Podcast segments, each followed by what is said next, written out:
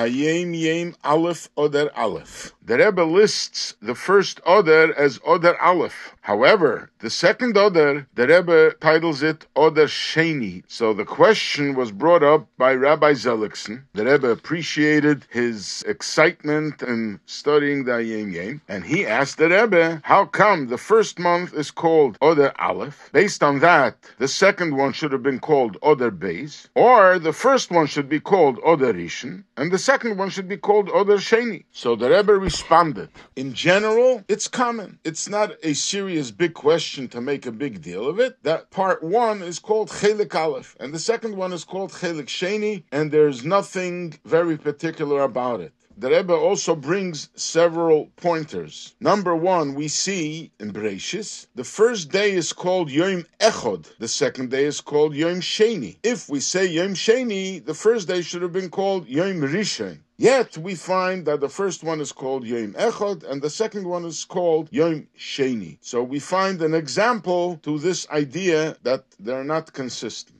Another reason that Rebbe gives, the first Oder is not necessarily always the first. It is one, because in the times when they used to make the year a leap year, in the times of the Beis Hamikdash, when the Sanhedrin used to make that decision, they would make this decision towards the end of the first Oder. So there's a good chance that there will be only one Oder. So you can't call it the first Oder. These are the answers that Rebbe gave to Rabbi Zelikson. After a while, the Rebbe actually addressed it by a Farbrengen, that there was a big discussion amongst Chassidim, what is the meaning? And the Rebbe calls it Lichiduda. It was an exchange for sharp minds. If we want to go on the sharp mind track, so the Rebbe says, since we are talking about Moshiach, when Moshiach will come in the first Oder, it is a possibility that there will not be a second Oder because the Sanhedrin are going to make the year a regular year and not a leap year. So it will remain to be Oder Echad, only one Oder. Continuing the Yem Yem of Aleph Oder Aleph. Torah Or Divra Maschel Lesia Mishakela. In the Maimer in Torah Or that starts Lesia Mishakela, Seif Hamaschil Vihine Achar, the paragraph that starts Vihine Achar, it is published Bimsiras Nefesh Beis Fei Ayin, an acronym Beis Fei Ayin. HaRosh Tevis. How do we actually pronounce this Rosh?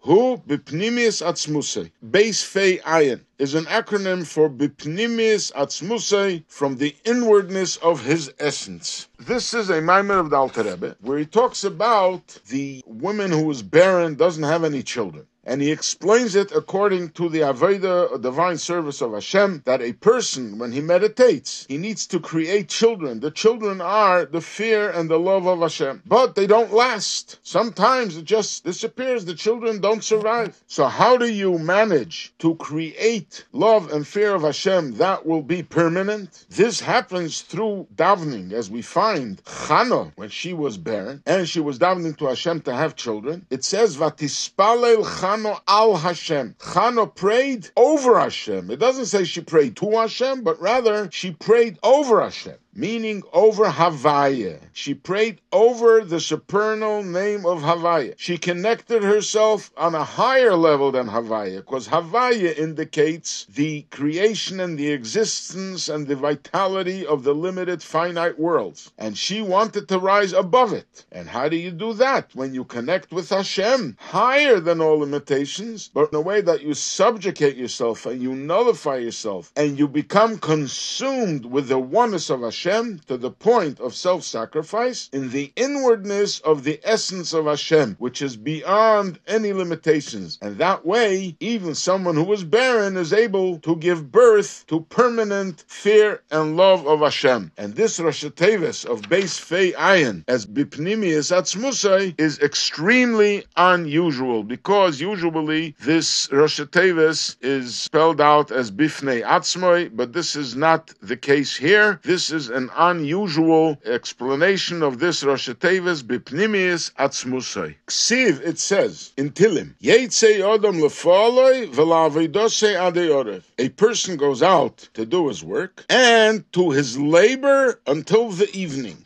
Hine kol neshama biridosa lamata. Every neshama when it descends down here below. Yeslo melachus klolius uprotius. It has designated tasks, general tasks, and personal tasks. V'zeu yetze odom lefoloi. And this is the meaning a person goes out to his work. The yetzias haneshama ma'amidoso b'shmei rum be'etzer. When a neshama leaves its standing from the highest heavens in the treasure trove of all the souls, v'iridoso midargo ledargo, and it descends from plane to plane, ad boyo lehislabesh beguf v'nefesh ativis v'abhamis, until it becomes enclosed in a physical body and the natural soul and the animal soul. Hu bishvil odom lefoloi b'mlachos haklolius lahagbir hatsura alachemer. This descent is for the purpose that a person should do his work in the general realm of things to empower the spiritual form over the tangible matter. To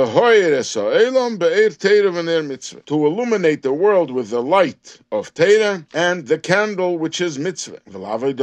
And to his labor, shehim locha protis, this is the individual person's task. The chol neshama yesh protis b'meichin kfi tiva v'inyono. Every neshama has its task and its work to serve Hashem with his intellect and the emotions according to its nature and character. Adei oref. Until the evening. Be'oid yesh zman lasois. As long as there is still time to accomplish. K'misha Kosov, as it says, hayoim lasoisom. Whatever you need to do, you have to do it today and not tomorrow. You have to do it before the tomorrow comes. And here's another, a deeper level of understanding. Bira Kosov, the explanation of the posik is, Dekoi al klolus inyan aliyah shenasa al yedei yeridas haneshama lamata the yetze odom. We are talking about the ascent that is achieved by the soul as a result of the descent that it came down into this world. When it went out, the ba'alois haneshama mehiyesa lamata melubeshes beguf. When the neshama ascends from being down below as it was enclosed in the body, lefoloi to its work. When the neshama goes out, it goes to its work. He oisekes be'olam haba be'oifen isaskusa be'olam hazeh. The neshama is occupied in the world to come according to the occupation with which it was occupied in this world. The im hoyokaveya itim.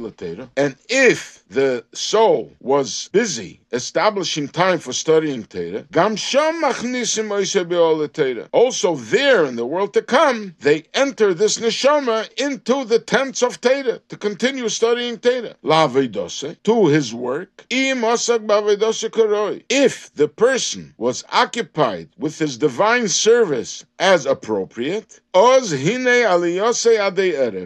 his ascent is towards the evening, but here it means be'ilui achar ilui that he ascends level after level ad hanoyam ve'aharevus de'atzmus ein sof baruch Hu, until he attains the pleasant sweetness of the essence of the infinite. So Ade Orev, the word Orev is not from the word evening, but rather from the word sweetness. That in the world to come, you achieve sweetness. This comes from a letter the Frierdiker Rebbe wrote about a Jew who, at his older years, he retired from all mundane activity and he dedicated his whole life to sitting and studying Torah. So the Rebbe talks about the fact that before the evening of your life, you come to the point where you have to reflect and review that your personal task in your life was the right one. And this is a difficult one because a person has to figure out what his personal task in life is. Sometimes you have to view what your challenges were. And based on those challenges, you know where you have to focus all your energy. And this is what Chassidim used to do by Yechidus. They would go to the Rebbe and they would open their soul and the Rebbe would help them correct what needs to be corrected. And then when it comes to the evening, a person knows that the soul came down to this world to accomplish. And towards the evening,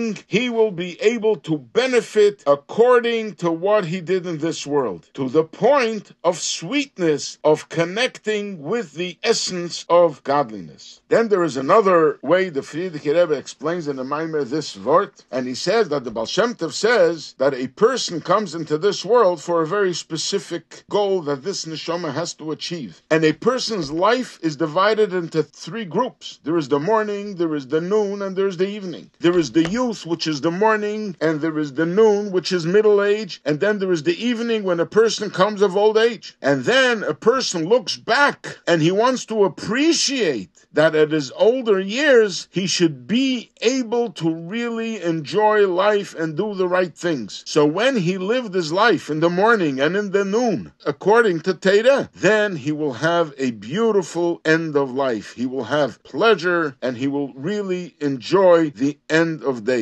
And this is what the Alter Rebbe says. When a person starts his life with Kabbalas Ol, he accepts the yoke of Hashem, then the end will be that his work will not be done as a burden, but rather he will enjoy his work. It will be sweet and it will cause him a lot of joy and happiness. And our Rebbe addresses this that we find the Arizal says that in the world to come, everyone continues to grow, but it is in a form of serenity that is in proportion to what you did in this world. So, according to the Torah that you learned in this world, in the world to come, the serenity and the peace will be in proportion. Then comes the Baal Shem Tov and says there's a very specific goal that the person does his mission. He should know that he must do it before the evening, before the end of his days. Finally, the Alter Rebbe says that when a person starts his day by accepting the yoke as if it's a burden, he will end up doing it with sweetness and with pleasure and with joy. And the Rebbe says the combination of the three that when you fulfill your mission, you're focused on your mission, you know what your mission is, you will end up accomplishing and you will have the serenity and the peace as the Arizal says in proportion to what you lived.